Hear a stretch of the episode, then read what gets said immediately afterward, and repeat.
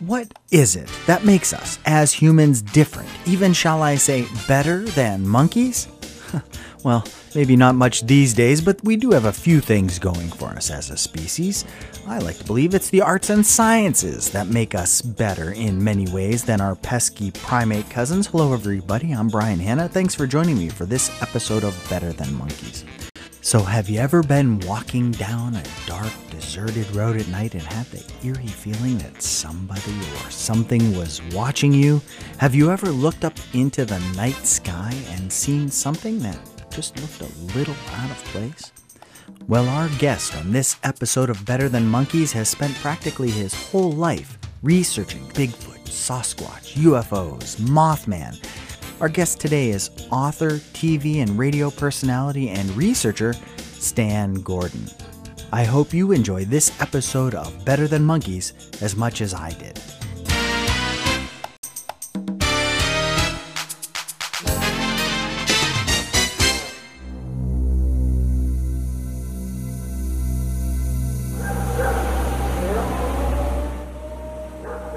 In December of nineteen sixty-five, residents of six states and Canada reported a fireball flying through the skies. That fireball came to rest in the woods just outside the small southwestern town of Kecksburg, Pennsylvania. Some astronomers believe it was just a meteor burning up in our atmosphere. NASA released a report in two thousand five claiming that they had studied debris from the crash and determined it to be from a Russian satellite that also burnt up in our atmosphere. Many people seem to believe that this was a piece of alien technology that crashed in the woods outside of Kecksburg, Pennsylvania, including our guest today here on Better Than Monkeys. He was there in nineteen sixty-five to begin researching this event, and it's led to an entire career. He is now an author of many books. He has appeared on television and radio. This young man was none other than Stan Gordon, and he is joining us by phone here in the W Q L N studios today. Hi, Stan. Thanks for joining us. Uh, I appreciate you having me on the program. So, uh, Stan Gordon, why don't we start right at the very beginning? Uh, you jumped onto the scene with an incident that the world knows as the Kecksburg incident. Do you want to tell us a little bit? We'll start with that, since that's how you made your foray into the world of paranormal activity. Well, yes. Actually, I began even earlier than that. That was nineteen sixty-five. I started this when I was ten years old in nineteen fifty-nine. And so this year will mark uh, sixty years of research. And surprising to your listeners, in all the years I've been doing this, I have never personally seen a U F O or Bigfoot myself. I've interviewed thousands of witnesses. I've seen a lot of evidence, but I've never had my own personal encounter. But I was sixteen years old in December of nineteen sixty-five when the Kecksburg incident happened. And uh, how I got involved in it, of course, I was already interested in the U F O subject. This happened uh, in a community about twelve miles from my hometown of Greensburg, Pennsylvania, in Westmoreland County, about forty miles southeast of Pittsburgh. And it was breaking on the news around Pittsburgh that evening as this brilliant fireball that was observed from the tip of Ontario, Canada, over to Michigan, Ohio, and Pennsylvania. And I began documenting the information I was coming across the news that night. It was a very intriguing evening. It was a major news story all across the Pittsburgh area. They were even breaking into live uh, local news about it. And what was very interesting was, as reports continued to come in, it suggested that whatever the object was, it reportedly fell in a wooded ravine near that little small farming community of Kecksburg, P A, and that the military was arriving on the scene to investigate. It was truly an interesting night for me, running back and forth between the T V and the radio trying to get the latest reports. I wasn't even driving yet. I had no way to get out there. The next day, it's the major headlines in all the local papers that made national news. I, again, I began to document it, and over a period of many weeks and months and years, and now it's going on fifty-four years of research, I'm still getting some bits and pieces of information on the case. But just to encapsulate the, the incident, people see this brilliant fireball coming across the sky. I later talked to multitudes of witnesses, saw the object come in from the Pittsburgh area, came over the city of Greensburg. The object made a turn to the south. It was seen by people in all these little farming communities out in the country, going out to the mountains of Laurelville. It reportedly kind of hesitated and turned, came back towards Kecksburg, made another turn, then dropped down slowly into the wooded ravine. And I found out later, and I interviewed some of these people, that some of the locals who saw the object come down ran down into the woods I came across this large metallic acorn-shaped object semi-buried in the ground. Now, this object is shaped like a big metallic acorn, no weld marks, no seams, no rivet marks, but on the raised-up back part of the object were what appeared to be unusual symbols raised off the surface. And um, so what I found out, first we had local people come in, then we had volunteer firemen coming in because they were getting reports of a possible downed aircraft, so they were looking for a downed aircraft and apparently came across the object. Then the military came in, and the area was cordoned off. And make the story short, because there were multitudes of events and people who were on the scene that night, including many reporters who encountered the military or saw military vehicles. The object, I later learned, was removed on a large military flatbed tractor-trailer truck, taken to Lockbourne Air Force Base near Columbus, Ohio. The truck and the object were back into a hangar where a, a very um, secure area was set up with a security team, and uh, it stayed there temporarily, then we continued on to Wright-Patterson Air Force Base near Dayton, Ohio. Where the object is today, we don't know. But it, it's a most interesting story. There are so many accounts from hundreds of people I interviewed. And still today, there's a lot of theories, a lot of conjectures of what the object was that fell in nineteen sixty-five. Well, you know, there's also stories of perhaps a creature that's associated with this particular incident. Are those two events connected? Well, again, it's a very, very long story. Initially, there's never, there's all been rumors for years of people allegedly that saw a couple bodies at the scene, but we've never been able to confirm that story. But in the last twenty-some years, some interesting other details came out as, as more and more information was being sought, as we, we got some more details from different people. And, you know, even today, the majority of people I interviewed are people who have never gone public. Because you can remember, in nineteen sixty-five, a lot of the witnesses were young children, teenagers. Well, as time went on, they grew up to be educators and, and scientists and engineers and, and very reputable people. So for various reasons, they didn't want to use their names out there. But I interviewed the people and got statements from them. And um, I, I produced a documentary back years ago, and it was called it's called Kecksburg: The Untold Story. It's still available out there. And um, interviewed many, many really good, detailed witnesses. So in that in that particular uh, documentary, I, I get the one fellow, uh, we'll call him Myron. Myron now is now deceased, as so many, unfortunately, many of those witnesses are from that time period. I interviewed him for the documentary, and I had first come in contact with Myron after we did the Unsolved Mystery season premiere back in nineteen ninety.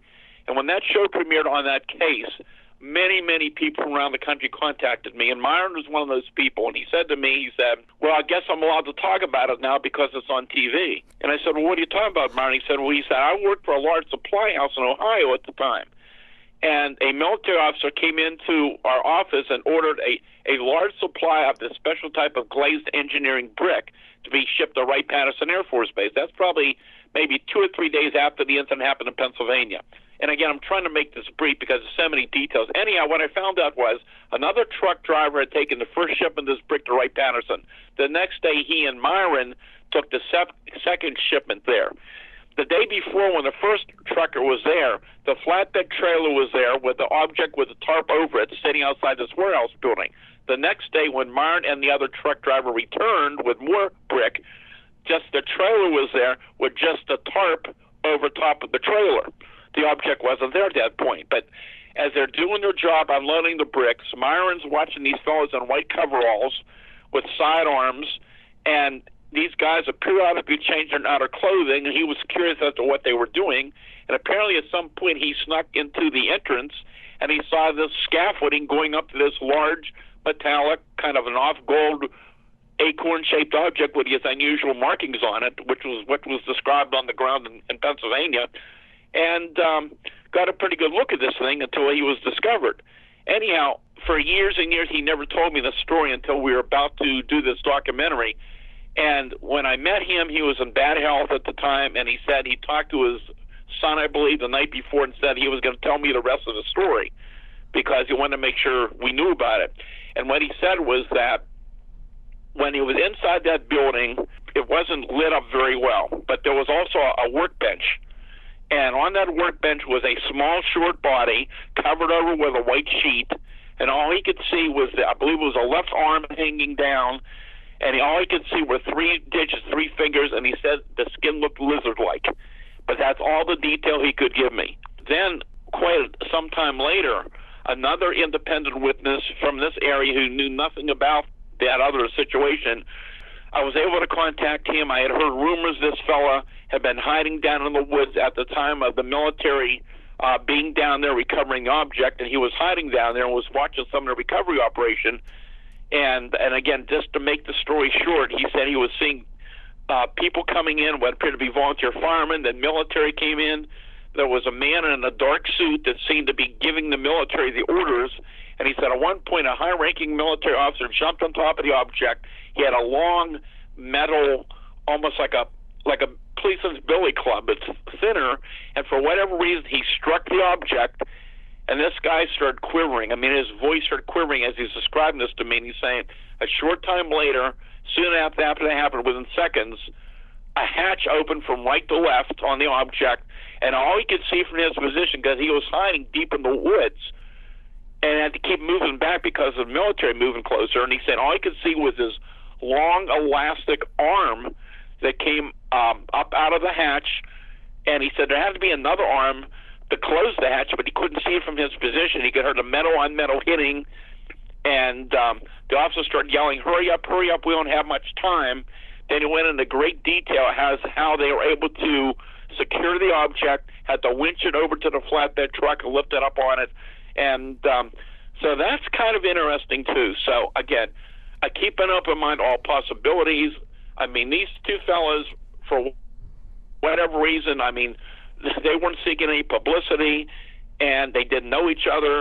And there's some other details we have that suggest the same possibility. So maybe there was someone or something inside of this thing. And again, I keep an open mind to all possibilities. And I've said for years and years, there's a lot of data on this, but nobody knows for sure what this object was. What is some, was it something very sophisticated, very secretive, and very advanced and man-made? Or could there have been a visitor from some, some other planet? We just don't know. And um, there's a lot of interesting data on this case, but it continues to be uh, an unsolved uh, mystery. Well, you know, that seems to be a uh, common theme in a lot of unusual occurrences. There is a large collection of people of reputable stature in our society who see an event or witness an event. Their evidence lines up. People's stories are corroborated. Yet we can't seem to believe these people have seen or witnessed something really unique. So when it comes down to tax, we have science that is put into play in situations like this. We have evidence that is gathered in situations like this. Yet why can't we come to some kind of consensus that maybe strange things like this really are happening? Well, you know, once again, having been involved in this for most of my life, I had teams of scientists and engineers and research people work with me for years and years in my volunteer groups from the seventies to the uh, early nineteen nineties. And we saw a lot of evidence, and, and I had quite a lot of very professional scientific people who came in very skeptically at first and joined me in the field to investigate the reports. And some of these fellows stayed with me for years and years, and they began to interview the people. They saw the evidence out in the field. They began to see the patterns, and they began to realize that there's something going on here. We just don't understand what it is. And I can tell you, the more cases I have, and there's been a lot of activity in Pennsylvania. Last year was very, very busy with a lot of very strange both U F O and Bigfoot reports. I've worked on hundreds of cases of in Pennsylvania of not just lights in the sky, but large structured craft low to the ground observed by very credible people. And um, there's something out there, but it may well be that what we're dealing with right now is far beyond our present scientific understanding. We're just beginning to scratch the surface of different areas of science, and it may be something we just don't understand yet. It, it's an amazing phenomenon. Many credible people report these sightings over the years. I mean, I've interviewed, just for an example, I've interviewed state troopers, uh, municipal police officers, um, volunteer firemen, uh, military and commercial pilots, air traffic controllers, very reputable people who have no reason to make these stories up and seek no publicity. A couple years back, I went to a Pennsylvania Bigfoot conference in Jeanette, Pennsylvania, And yes. there was an expert there, uh, very well known. I won't mention that name on the show, but uh, there was a gentleman there at the show. So after uh, there was a little pause in the presentations, uh, this gentleman was speaking with this expert in the field of cryptozoology. So uh, he wanted to talk to a Bigfoot expert. And he was standing there, and we were just behind him, and he said, "I just had a question about something I'd seen a couple years back." And the expert said, of course, what was the situation? He said, "I was driving down the street. Something really big stepped out of the woods. It crossed a double-lane road in about two and a half, three steps and went down the other side, and it was just so massive, and I want to know what I saw." And the expert just kind of threw it out there, says, "Wow, cross the road in two or three steps. That sounds like you might have seen a Bigfoot." And he goes, "No, it wasn't a Bigfoot." And the expert said, "Well, then what was it?" And he goes, "Well, I don't know. That's what I'm here to ask you about." And he goes, "Well, a bear wouldn't have crossed the road on two feet. It would have probably run across on all four. And even if it was on two feet, bear have short legs. So uh, it probably couldn't have crossed the road in just two or three steps, even at a run. So I'm thinking you probably saw a Bigfoot." And the guy goes, "No." So uh, he'd obviously seen something that confused him. He saw something that made him uncomfortable. And he wanted an answer, but he didn't really want to know that answer. Is that a common theme among witnesses to unique events like this? I, I can tell you this. I deal with people from all walks of life on a, on a continuous basis. Last year, we had a really amazing series of Bigfoot encounters, and some of these were daylight sightings, some at very close range. And over the years, I always find that the best witnesses are people who didn't believe that these type of phenomena could exist, so they had their own personal encounter. And for many, many of these people, it's been a life-changing experience. I mean, I interviewed hunters, guys that spent twenty, thirty years out in the woods and never saw a thing until they had that one day they had that encounter. I mean, some of these fellows just told me they, they would never go back in the woods again. They were that frightened by it, even though of the hundreds of cases I've worked on, these creatures, whatever they are, they seem to be very curious of human activity. On occasion, they'll throw, you know, large branches or even small boulders towards people, but there's hardly any cases I've ever seen documented where these things actually went after people and hurt them. They seem to be just very curious or, or run people out of their territory, for example. But um, there's so many reports, and, you know, we had a, the biggest U F O Bigfoot outbreak in history occurred here in Pennsylvania in nineteen seventy-three and early nineteen seventy-four. Back in those days, it was making a lot of both local and national news, and that's when I had my first research group, the Westmoreland County U F O Study Group, and by nineteen seventy-three, we had extended to cover the state of Pennsylvania. And as these reports were occurring in many areas, we were getting uh, calls from many different places, from, from police departments, from news media, and we were following up on all these investigations. So my teams, in many cases, we were on the scene within minutes to hours after these incidents happened. So we were able to document, I mean, the human reaction, the physical evidence at the scene. Probably one of the most compelling bits of evidence were the animal reactions, because you couldn't fabricate that. And very commonly, even the most ferocious dogs, when they were close to these creatures, they were just like paralyzed in their movement. They wouldn't bark, they wouldn't move, they cowered, they shake. I mean, that was something very common, and it still continues with, uh, over the years in similar reports. That's something you just couldn't fabricate. And we uncovered some very, very strange incidents with Bigfoot, which is still being reported even the last year, which suggests to me, as reluctant as I am to say it, that there may be a lot more to the Bigfoot phenomena than just some type, some type of unknown animal species, that we might be dealing with something much stranger. Well, you know, there is plenty of evidence, and, and it's not unique evidence. It seems to be evidence that comes up over and over again in sightings of these uh, creatures, uh, which are giant footprints, which are much bigger than a standard human footprint, but bear a lot of similarities in most cases. And there's plenty of evidence. And uh, police officers, uh, state police officers, fire people, uh, they, they collect this evidence on a regular basis. So it's out there. Uh, those are some things that are really hard to fake. Oh, there's no doubt. And, and again, I had a, again, I had a lot of scientific people, including anthropologists, working on my team. And, yeah, there would be hoaxes at times. You could easily tell. Some of the other cases we had, and, and you've got to remember, again, the high percentage of reports come in here every year, all year round from Pennsylvania, including up in Erie, and all through this area we get reports of different things going on. ninety-nine percent of the people reporting them want no publicity. They seek no publicity, so hardly anybody knows about these reports because they're very um, don't want to have any publicity or be afraid of being ridiculed for various reasons. There, there's a lot more to this than meets the eye, and, like, why would you make up such an account? Because nobody's going to know about it anyhow. And, you know, one of the most famous incidents happened right there in your backyard. One of the first cases which suggested there might be a little more to maybe Bigfoot and U F Os happened right there on July thirty-first, nineteen sixty-six on Beach six at Presque Isle Beach, right. Which has been a, one of the better-known national U F O cases. It's one of the cases, in fact, that uh, the Air Force Project Blue Book officially investigated, and it's still listed as unexplained in their uh, archives. It's wonderful to have a local connection to something like that. And, you know, uh, Kecksburg isn't that far from Erie. It's just down the road a little bit. So this is kind Correct. of a hotbed and, for uh, interesting activities. Well, one of the most active areas in the country is down in my area, southwest P A, along what they call the Chestnut Ridge. And the Chestnut Ridge is a mountain range that runs from Westmoreland, Fayette, Indiana County, and southwest P A into Preston County, West Virginia, maybe about one hundred miles long.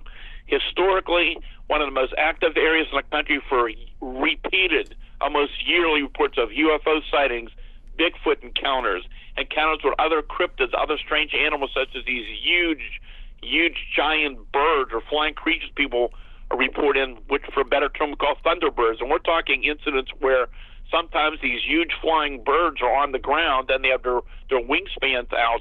And, I mean, we're talking a wingspan like a small aircraft.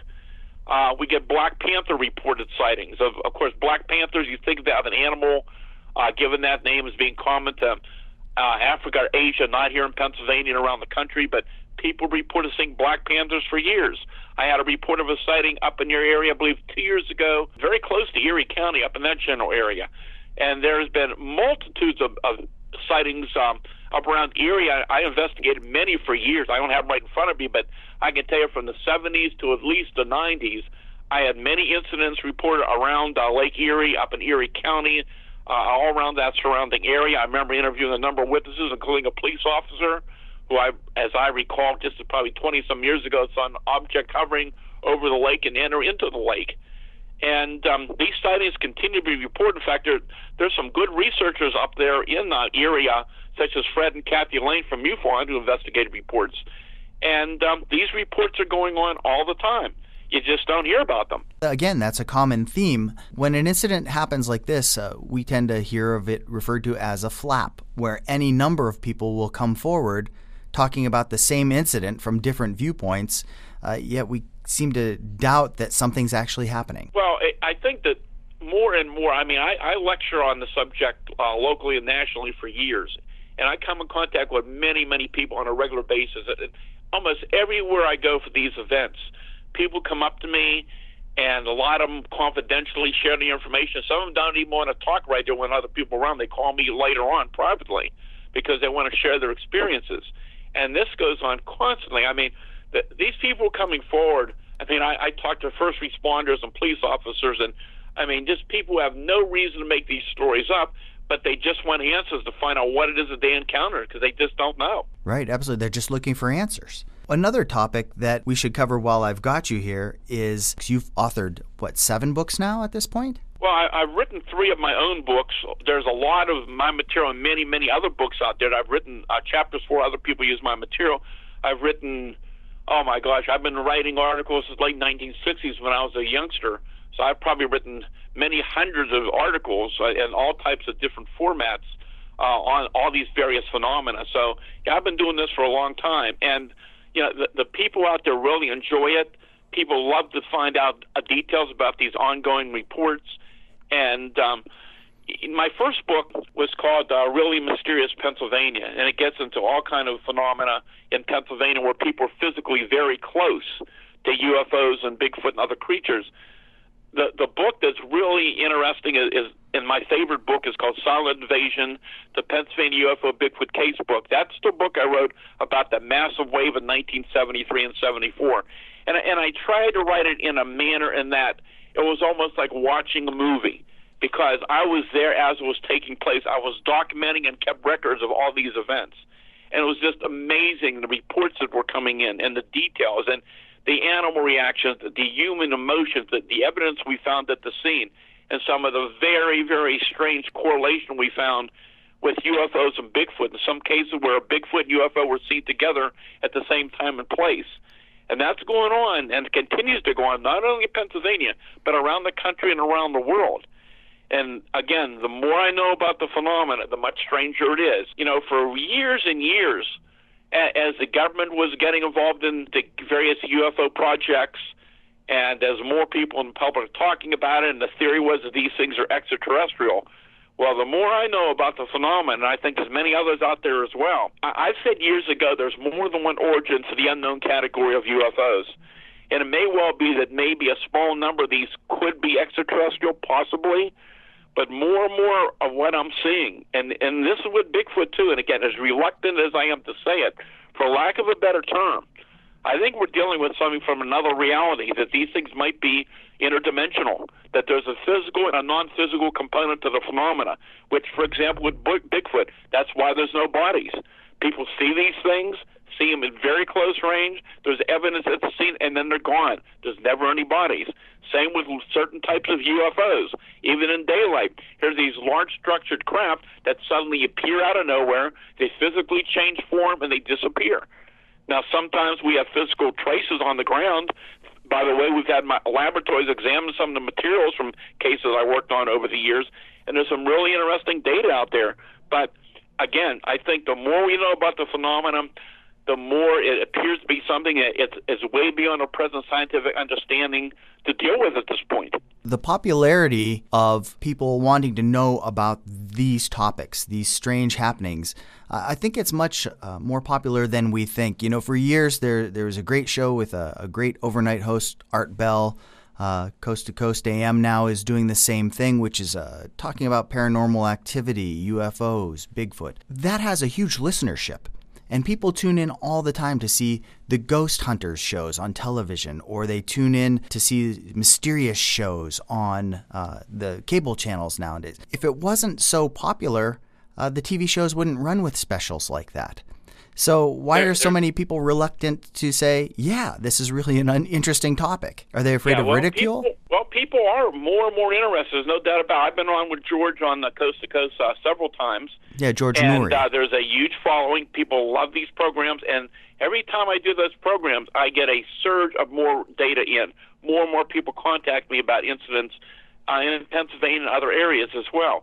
The public is asking for more and more information. In fact, uh, I'll be in a new documentary, documentary which I believe is airing uh, or premiering later this week. It's called Paranormal Bigfoot, which I'm sure will be information on that. And um, Seth Breedlove from Small Town Monsters produced some amazing documentaries. Uh, is producing a six-part miniseries coming out later this year called On the Trail Bigfoot, which I will also be appearing in. You do a lot of television shows, uh, radio interviews, uh, conventions. Uh, how is this a full-time job for you? No, I'm retired. I work in the electronics field all my life, but I did this all my life too. And uh, so I started this again in nineteen fifty-nine when I was ten years old, and I've been doing it ever since. And um, but now I'm retired, got some young grandchildren, spent a lot of time with them, and I deal with these cases on a regular basis. Now, if somebody in uh, our area, our listening area, any anybody who hears this podcast, it goes out worldwide on the web, if they had a sighting or an incident they'd just like to talk about, maybe it's something they've been even holding in for years, how would they get a hold of you? Well, my website is Stan Gordon, G O R D O N dot info, I N F O, stan gordon dot info. My, my main me- email address is P A U F O at comcast dot net. There's also a phone number on the website. They can reach me at to contact me directly. And all the books are available on amazon dot com as well. If you are listening now and you just hop on the web, do a Google search for Stan Gordon. Lots of information pops up. Uh, all the information on the books, on the uh, documentaries that he's participated in. You can get a hold of him uh, via the website or the email. There's so many wonderful things that we just don't know about in this world that are mysterious. They're finding new species every day. They're finding new biological entities that live in harsh and horrible circumstances. So uh, I know, I know as humans we like to think we know it all, but it turns out we know very little about our own world. There's no doubt about it. And yes, if your listeners go to my website, what's on my website is just a a general idea of some of the reports I get. There's a lot of reports on there, some amazing cases going back several years. They can just scroll back through the past reports. I keep updating with current reports as well as different events I'll be speaking at around the state and other areas. And uh, I think you'll find a lot of fascinating information on the website. And, you know, again, uh, one other point just to cover real quickly. Uh, you mentioned it before. This topic is interesting. U F Os, Bigfoot. Some people are afraid of things like this. At, at so many of the events I attend, and I speak for, you know, schools and colleges and, and children, and the children today love this. I mean, I started this when I was ten, and I, I've had young children much younger than that who just love this subject and love the Bigfoot subject, and there's such a fascination today, and more and more of people are more open-minded. They're trying to learn more about it, and um, and I think that's the reason why there's such a great amount of media coverage right now, because the people want more information out there. Thank you so much for spreading a little bit of the information that we really need, this information, because there's so many wonderful things out there happening in our world, even right here in the Erie area, that, well, we'd just like people to know a little bit more about. And if people see anything, uh, they can contact me, and uh, there are some very good researchers up in your area. Absolutely. Again, you go ahead and give out those uh, websites if you'd like to, and uh, contact information. Yeah, it's stan gordon dot info, I N F O, that's a website. Email is P A U F O at comcast dot net. And then again, uh, the books are all available on amazon dot com or barnes and noble dot com. They're great books. I've got a couple of those myself. Uh, again, if you want more information, uh, just hunt Stan down. It would be worth your time. Uh, there's some really great information out there on his website, too. Especially, there's some really interesting information about the Kecksburg incident still out there. If this piqued your interest, hopefully you'll take a look, find out a little bit more about it. And if you've had an experience of any sort, uh, maybe contact Mister Gordon and let him know. Maybe uh, he'll have some answers for you. We can only hope. Thank you very much for joining us here on W Q L N's podcast, Better Than Monkeys, Stan Gordon. Wonderful talking with you today. Thanks, Brian, for having me on your program.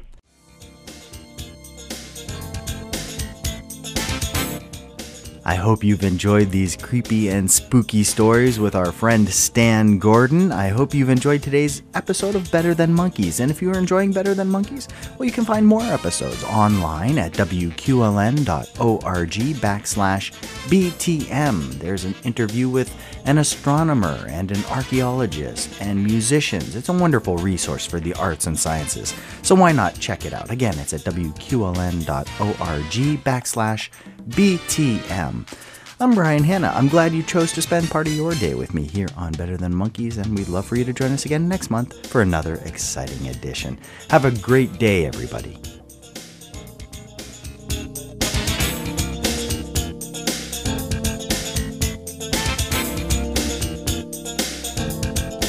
Better Than Monkeys is a production of W Q L N Radio.